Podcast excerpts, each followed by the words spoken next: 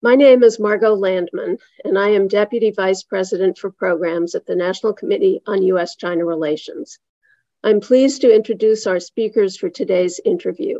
Scott Kastner is a professor in the Department of Government and Politics at the University of Maryland, College Park.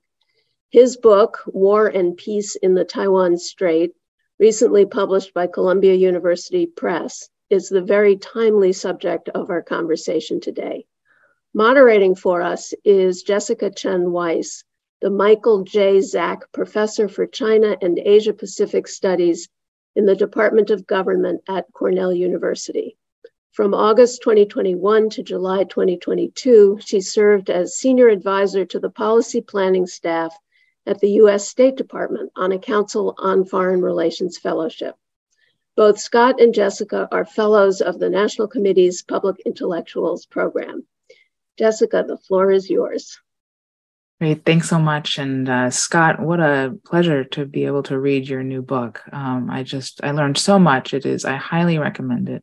You know, it couldn't be more timely and important and really bringing a great deal of, you know, rigor and strategic insight into the many dynamics that are making the Taiwan Strait so dangerous.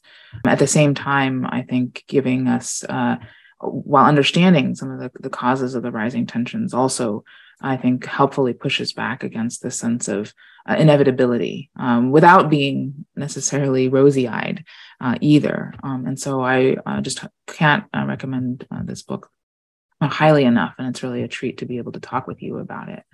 Um, thanks. I to um, process some of its insights. Thanks, thanks, Jessica. It's great to be here, and and I really appreciate the opportunity to talk with you about the book as well. Absolutely. So let's just dive in. So first, uh, I think you bring forward, you know, some really valuable insights from theories of, of bargaining in war, which is chiefly that even in a zero-sum uh, relationship, both sides, uh, in this case, uh, you know, Beijing and Taipei, both sides have an interest in avoiding war, and I think that includes the United States. And so that implies that there is, uh, you know, some peacefully arrived at solution that is always preferable. But the question is, can that be located? And and even separate from locating one, all these years there has been no war, although there have been many crises. Um, and so, does that mean that a, that a bargain exists, or at least implicitly? Um, and what are the characteristics of the status quo? Um, and I think that you have provided a very helpful kind of diagram on what the status quo is, and, and what are those sort of uh, pressures for uh, moving away from it. So maybe could you describe first of all, you know, what is the status quo? How has it evolved, and and what are some of the dynamics and pressures that are contributing to increasing tensions in the Taiwan Strait? Sure. Yeah. So I, I think um, so. The status quo is clearly it's somewhat kind of dynamic, right? And it, it kind of changes over time uh, in terms of kind of how the the two parties kind of think about um, the current status quo in the cross strait relationship. I think, kind of broadly speaking, you can kind of think of the current status quo um, as as largely a situation where Taiwan enjoys de facto independence and de facto autonomy um, from the PRC um, but where it lacks most of kind of what we would kind of think of as kind of the pieces of international legal recognition. Um, very few states have formal diplomatic ties with Taiwan. It's not able to participate in most international organizations and so forth. And it's a it, it's a it's a status quo where, where Taiwan, even though it kind of enjoys de facto independence, meaning you know, obviously it has its own government, which is democratically elected. It has its own military and so forth. It still calls itself formally the Republic of China. Uh, and it still um, has a constitution that dates back to um, the time when the, the Republic of China was um, was based on the mainland. Uh, so it's uh, it's it's kind of this ambiguous kind of situation where uh, where Taiwan enjoys this kind of legal uh, or this kind of status, this uh, de facto independence, but um, lack some of the trappings of kind of legal recognition and independence. Great. Then, can you talk a little bit about um, you know how the status quo has been in some ways redefined or moved, and you know looking at the various administrations on Taiwan, and as well as what might be you know China's shifting preferences uh, as well. Yeah. So I I think that kind of the way that um, the Taiwan government under various administrations has kind of defined its relationship and kind of thought about its relationship with China has changed over time, right? So for for years after the end of the Chinese Civil War, um, of course the the, the Republic of China government kind of viewed itself as the the legal government, the, the, the rightful government of all of China, um, and kind of viewed the the PRC as uh, you know a completely um, uh, illegitimate regime on on the mainland. Uh, this all really changed pretty dramatically um, as Taiwan democratized, um, and increasingly there was kind of robust debate, um, an open debate in Taiwan about uh, whether uh, Taiwan should be kind of thought of as part of China in this way, and whether it should kind of think of itself as kind of the rightful government of China in this way. Um, and so we've kind of seen movement away from that, where um, under Lee Teng-hui, for example, in the in the 1990s, uh, the Taiwan government kind of um, uh, basically outlined a position where it kind of conceptualized both sides as being kind of sovereign equals um, Lee kind of talked about the relationship being um, a state to state relationship, or at least a special state to state relationship. Uh, and you saw kind of similar formulations under um, under the Chen Shui-bian administration in the 2000 aughts. Uh, when the nationalists came back to power under Ma Ying-jeou uh, from 2008 to 2016, there was kind of a um, kind of some acceptance of uh, again kind of this idea that Taiwan should be thought of as, in principle, at least a part of China, although kind of ambiguously. Um, and then the current government um, has not been willing to kind of endorse this formula, this formulation, this idea that Taiwan should be thought of in principle as a part of China. Great. No, thanks so much. Sorry. no, no, no. It's I think it's very helpful background, and and, and we are of course, uh, you know, heading into uh, a new uh, presidential election season uh, in Taiwan. Uh, is term limited, and so I think there's a big question around what will the you know that future evolution of uh, Taiwan's own conversation about uh, its its status and its sovereignty. What form will that take in the context of uh, an election campaign? And so, in in the book, you look at two sort of sources of potential conflict. Looking at first, well, not the drivers of, but the two parties here. So there's Taiwan revisionism, quote unquote, and you have PRC revisionism, and you take those two in turn. I think that's a really uh, elegant way of, of slicing into the, the many challenges that arise on, on both sides. So let's take first, I think, the question uh, of, of Taiwan, uh, quote unquote, revisionism, um, because I think it follows nicely from, from our discussion here of these shifting uh, conversations. And so you argue, uh, you know, here that um, you know, Taiwan could uh, inadvertently cross Beijing's uh, red line for uh, reasons largely due to excessive optimism that, that somehow the PRC is bluffing, um, or that war might even end with a positive outcome for Taiwan, like maybe they could finally get de jure independence uh, in the in the context of a war.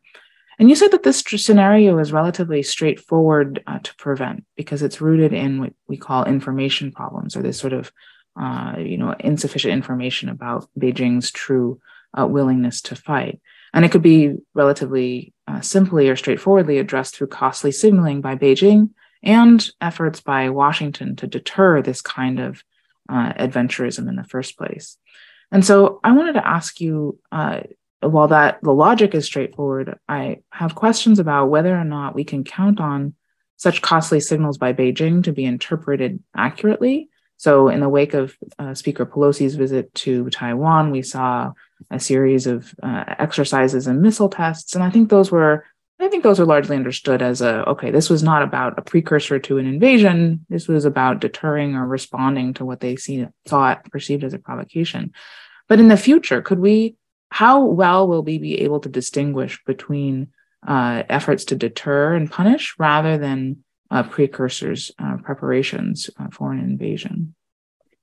Yeah, that, so that's a that's a, a good question. Um, so I, I, think part of kind of the answer to that is is I, I, think it's kind of important to kind of look at the context of um, what the, the PRC is doing at a particular time, and so in this case, uh, you know, the, the PRC was kind of largely reacting to to something that happened right? And so I, I think that um, to the degree that you see kind of the PRC kind of reacting to to events, it it, it suggests kind of an like an effort to kind of signal uh, kind of some sort of view about those events, and that um, uh, in in this case with the Pelosi visit, that there's a sense that um, U.S. I, I think it was kind of a signal that an effort to kind of signal that there's a lot of concern about kind of where the U.S. Taiwan relationship is going Um, and this was kind of a, um, especially kind of high profile episode um, that I think kind of served as a little bit of a focal point for kind of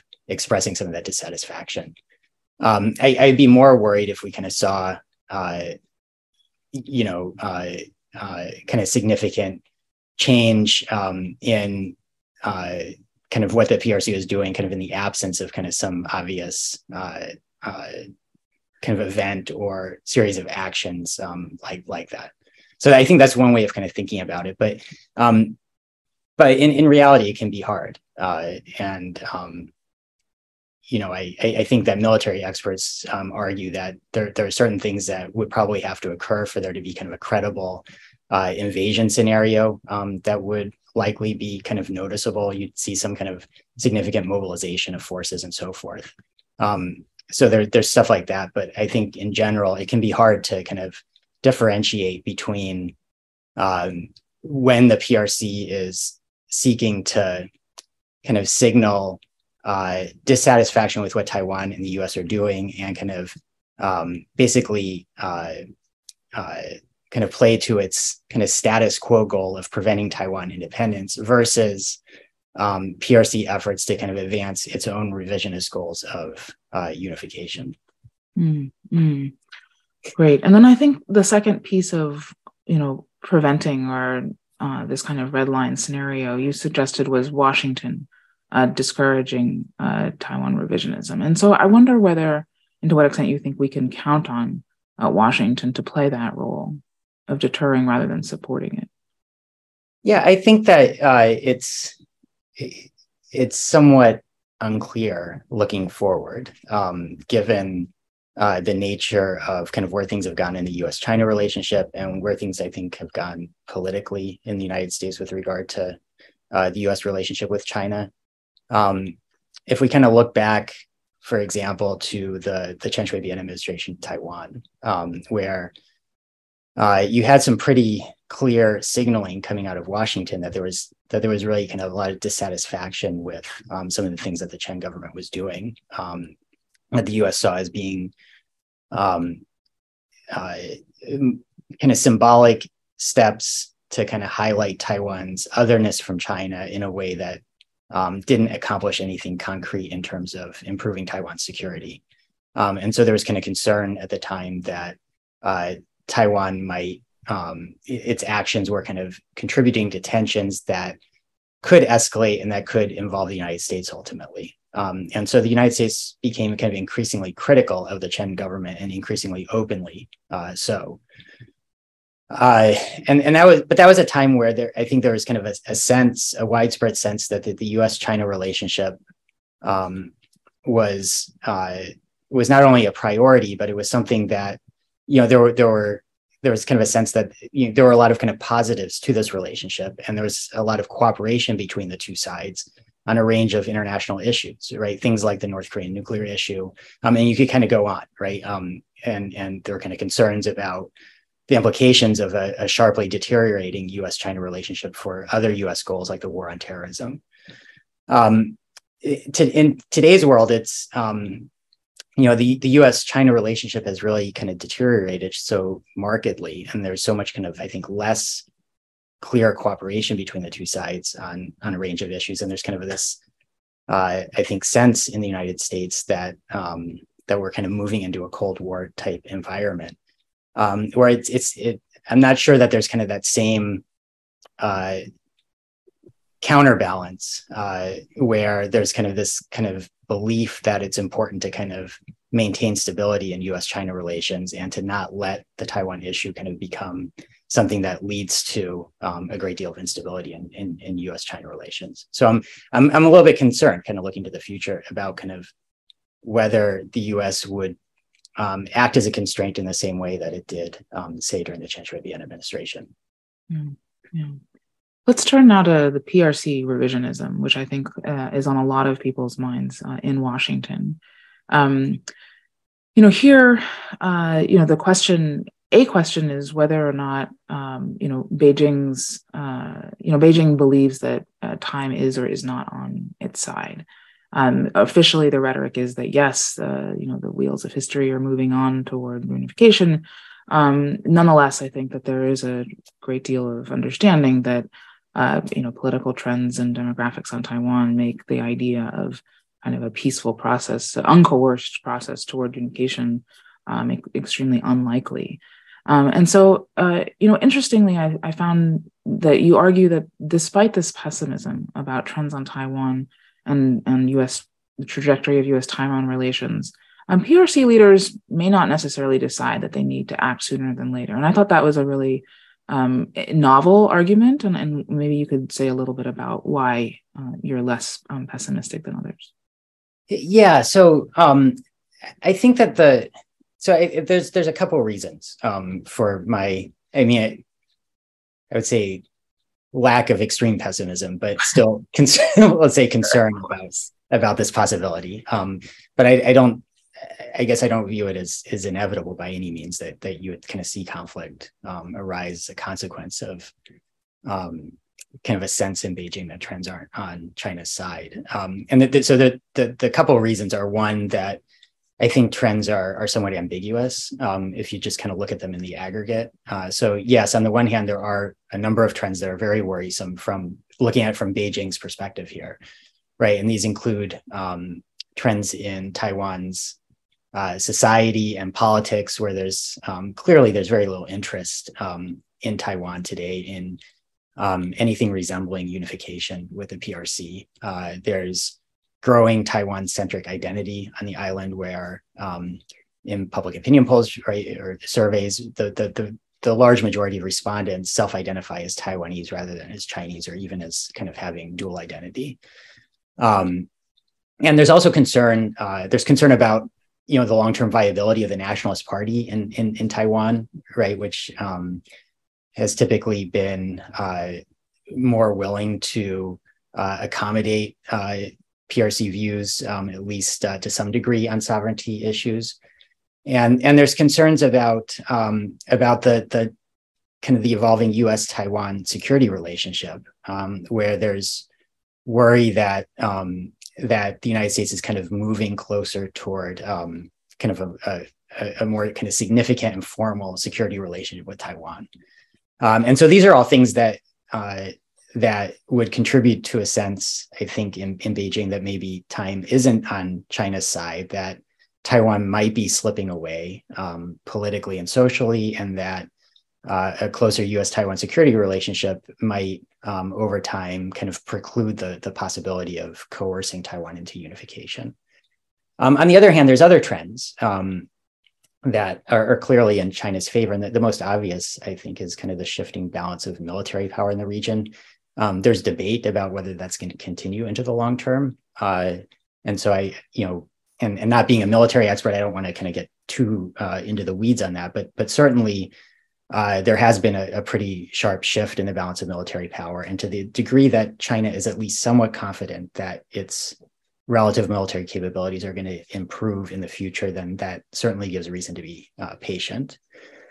Um, and um, and and and so so I think there's some ambiguity in in trends. Um, and the other reason I'm not totally pessimistic about this kind of a scenario is that um, in order for it to make sense for Beijing to act sooner rather than later, um, Beijing has to be confident that a military solution is actually going to improve things, right? And it's going to kind of resolve kind of these concerns about long-term trends in the Taiwan Strait. Uh, and I think that unless Beijing is very confident that it would um, prevail uh, in a cross-strait conflict and be able to kind of successfully unify Taiwan as kind of an endpoint of that conflict, um, it's it's more likely that uh, a, an armed conflict in the Taiwan Strait would make the things that Beijing worries about worse from Beijing's perspective, right? So it would even kind of further erode any kind of interest in unification with a, a, PRC government that's kind of willing to actually use military force against Taiwan. Uh, and so I think it would kind of um, intensify some of the social and political trends that we see in Taiwan. And it, and it would likely um, be reason for the United States to kind of step up its uh, security commitments to Taiwan as well. Um, so absent a, a very high level of confidence in Beijing that that it could actually kind of succeed at unifying Taiwan by force, I don't think that use of military force kind of resolves these concerns about um, long-term trends in the Taiwan Strait. Mm. I find that very persuasive, and also that it, it, suggests that Beijing is more likely to engage in kind of costly signaling, but with even using military means, but that is different from um, you know a full-fledged uh, assault or an invasion. Right. But I think that there's a question as to whether or not Beijing faces a similar uh, challenge, even using military means short of uh, invasion. In particular, um, because you write that you know if voters on Taiwan elect a more revisionist leader, Beijing will have itself to blame at least in part, um, because you know despite Tsai Ing-wen's uh, you know relatively cautious stance, at least in comparison to her you know past uh, DPP predecessor Chen Shui-bian, she still has moved the status quo uh, incrementally further away from Beijing's preferred outcome, particularly by declining to endorse the 1992 consensus or a one China um, framework. And so, uh, none, so that you know that you've had this sustained campaign by Beijing that, in many ways, I think that uh, you know you you write that voters in in Taiwan may conclude that what's the point of being cautious? It only brings more punishment.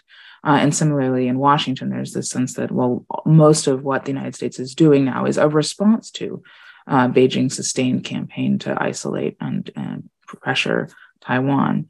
And so I wonder here, then, you know, again, looking at the strategic dynamic from Beijing's perspective, could you say a little bit more about the challenge that Beijing faces in signaling resolve, but also trying to make credible its efforts to assure voters in Taiwan and the world, frankly, that Beijing remains committed to um, a peaceful uh, reunification or unification process that would preserve Taiwan's autonomy. In other words, this sort of duality between the importance of making credible threats, but also then in turn undermining efforts at credible reassurance, which are both necessary uh, to deterring, uh, you know, uh, changes to to the status quo.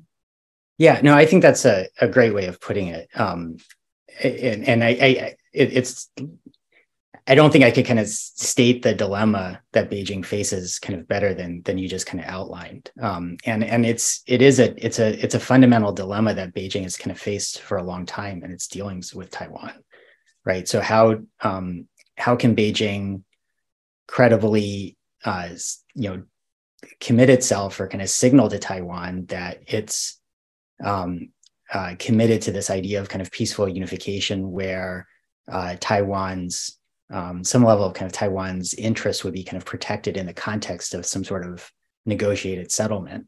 When um, you know it's uh, it also kind of feels like it needs to signal strongly that it's it's prepared to uh, to use military force um, if Taiwan kind of moves away from uh, from China and tries to kind of formalize its independence right? And so that kind of suggests that um, at the end of the day, uh, you know, Chinese interests are such that it's it's willing to kind of crush Taiwan um, uh, if if if necessary. Um, and so, uh, you know, the, I, I, think there's kind of concern that right that um, in in in Beijing that uh, or there, there, I, th- I, think there's let me just kind of put it that I, I think there's kind of a recognition um, that this dilemma exists uh, and that there's no kind of easy uh, way to resolve it. Um, that uh, I, I, I, do believe that there's kind of a sense that uh, the threat of uh, use of force is um, is really kind of critical because there's kind of a recognition that uh, in Taiwan, um, most people would support formal independence if they believed it could be achieved peacefully. Uh, and um, this really kind of drives Beijing's dilemma in this regard that um, if there isn't this kind of underlying threat to use military force against Taiwan, um, that uh, that Taiwan would probably move toward formal independence, um, and and public opinion is pretty clear about that. Um, public opinion surveys in Taiwan. Uh, so I, I, don't think there's an easy way out um, of this. Yeah, frankly. Yeah. So I want to um, raise the question of symbolic politics, which um, you know doesn't play a great role um, in your story, and a frequent critique, which I you know frankly have also um, you know been subject to, is that these sort of rationalist models uh, kind of overweight the rationality as compared to other factors, and and I think that you um, you know deal well with the the challenge of um, you know the symbolic nature of the goods here in dispute. Um, nonetheless, I think that there's a question as to, in the context of domestic politics and election campaigns, both in Taiwan and the United States, whether or not these symbolic gains can really be, um, you know, safely assumed uh, to not trump um, the kind of uh, sort of pragmatism and, and what the strategic um, kind of stances that might make sense um, uh, if you were to look at it in the way that that you have. And so I mm-hmm. wonder whether or not um, you know how we might eh, think about what's to come uh, you know in terms of Taiwan's own politics. Uh, you spent a little bit of time talking about Vice President William Lai, who's sort of considered the frontrunner for the DPP nomination. Previously called himself a you know independence worker, but of course has been more moderate since. Um, what role might this, um, you know, play, and, and to what extent do you have? Are you, I don't know, optimistic that the kind of the strategic um, pragmatism will be able to rein in these kinds of, um, you know, efforts to to stand on, uh, you know, stand on principle, frankly, uh, rather than as we saw in the run up to Speaker Pelosi's visit, that the right thing to do is to stand up to Beijing, right? And if that's if those are the terms on which um, these policies are discussed, it, creates very little space um, for uh, symbolism to be um, subordinate uh, to to pragmatism. Yeah, no, I think that's that's well put, and um, so I I'll just kind of begin by noting that I I, I, I certainly don't kind of dismiss the the possibility that um, that you could get a, a, conflict in the Taiwan Strait, um, and and that would ultimately be rooted um, to a considerable extent in these kind of um, symbolic uh, disputes that you describe, right? Um, because symbolism is really important, and identity is really important, uh, and uh, you know either a, a conflict that's rooted in kind of Taiwan's efforts to um, move further away from the PRC, that would be ultimately kind of a decision that's rooted in uh, a sense of um, identity in Taiwan, that, that Taiwan's not a part of China. Uh, and to the extent that you have a conflict that's kind of rooted in um, a PRC effort to kind of advance unification coercively against Taiwan, um, that would be a conflict that's ultimately rooted in this kind of this this idea that um, uh, that Taiwan um, you know should be part of China, and that's very much kind of an identity type uh, or kind of a symbolic type um, uh, issue.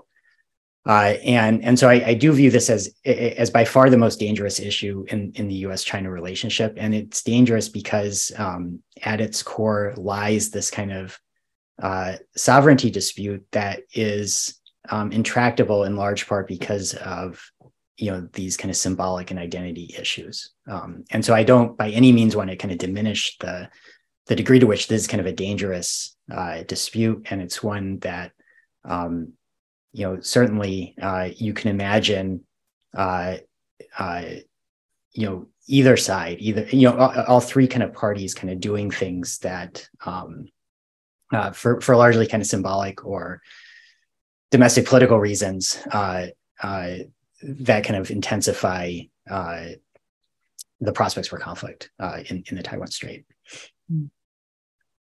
So, following the 20th Party Congress, uh, which gave Xi Jinping an, unprecedented third term, we've seen signs of recalibration in Beijing's diplomatic posture, one that's much more interested in stability and improving previously strained relations. So, you know, given the dynamics and the strategic logic you've laid out, do you see any signs that Beijing uh, is interested in lowering the temperature across the Taiwan Strait? Um, it's it's it's hard for me to say. Uh, I think that there's. Uh, I'll, I'll, I'll, my sense is that Beijing um, does not want uh, kind of near-term conflict in the Taiwan Strait. Um, and that, and again, this is just kind of my you know, I don't have kind of any inside information about this, but just kind of reading um, kind of the situation in China right now, I think that uh, that the Chinese government is kind of dealing with a lot of pretty significant challenges, especially with kind of the ending of kind of zero COVID and um, some of the economic challenges that that that China is facing right now. Um, and so I, I, don't think that there's uh, a desire to see um, this uh, issue um, kind of further aggravating or kind of um, adding to kind of the the range of challenges that um, that the CCP leadership is kind of dealing with right now. Uh, so, yeah, I, I, think that the there there were you know there there's a desire to kind of see kind of some stabilization of the U.S. China relationship and um, and it would be desirable, I think, from Beijing's perspective, to kind of see kind of some uh, uh, lowering of kind of some of the the, the temperature uh, relating to Taiwan. Mm. So maybe before we wrap up, I could just ask you quickly then if you agree that you know a conflict in the Taiwan Strait is not inevitable. What are some um, specific policy recommendations that could help avoid uh, avert a tragedy? Yeah, so I, I think that the, it's um, so kind of looking at from a U.S. perspective, um, I think that it's uh, uh, it's a it's a balancing act um, that you know even and, and, and you've kind of written about this in, in some of your writing as well, Jessica. Um, that there's kind of a a need to kind of balance uh, uh, deterrence with reassurance, uh, and um, in this case, uh, on the one hand, I think it continues to be important for um, for the United States to have a robust presence in the region, um, so that uh, any effort to kind of you know resolve the Taiwan issue using military force by the PRC as a kind of a way of accomplishing the goal of unification is something that's seen as being a very very risky uh, proposition from Beijing's standpoint, right? Something that um, would be both very costly but also have kind of significant probability of, of failure. Um, so so deterrence is really important, and that that means not only kind of robust U.S. Uh, um, presence in the region, but it also means kind of reaching out to, to and strengthening regional alliances and encouraging Taiwan to invest robustly in its own kind of defense capabilities. Um, but the kind of the flip side of this is that um, I, I, think Washington wants kind of a world where China also has kind of some stake in kind of a, a, a peaceful status quo. Um, and uh, you you don't want a kind of a world where where leaders in Beijing kind of believe that um, that that you know the the status quo is so intolerable that there's really not that much to lose um, from uh, pursuing uh, conflict uh, in the in the Taiwan Strait.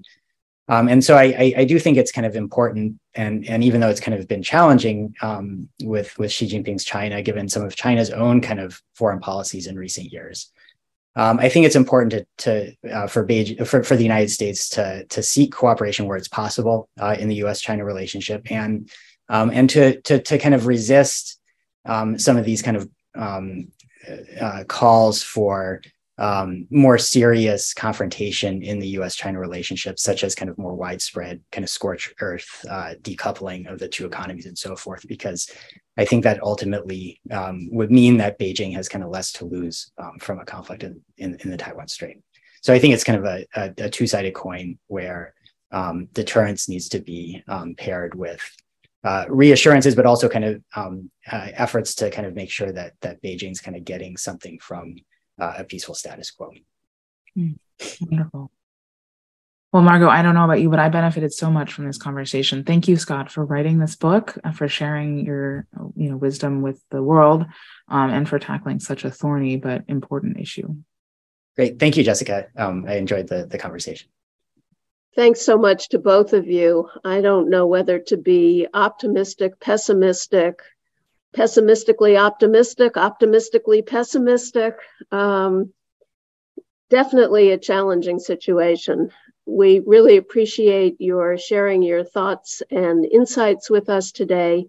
I'd also like to thank the NCUSCR staff members behind the scenes who've made today's interview possible. We hope that those who have tuned in found the interview interesting and informative and that you will join us for future National Committee programming. Thanks again, and goodbye. For more interviews, videos, and links to events like this one, visit us at www.ncuscr.org.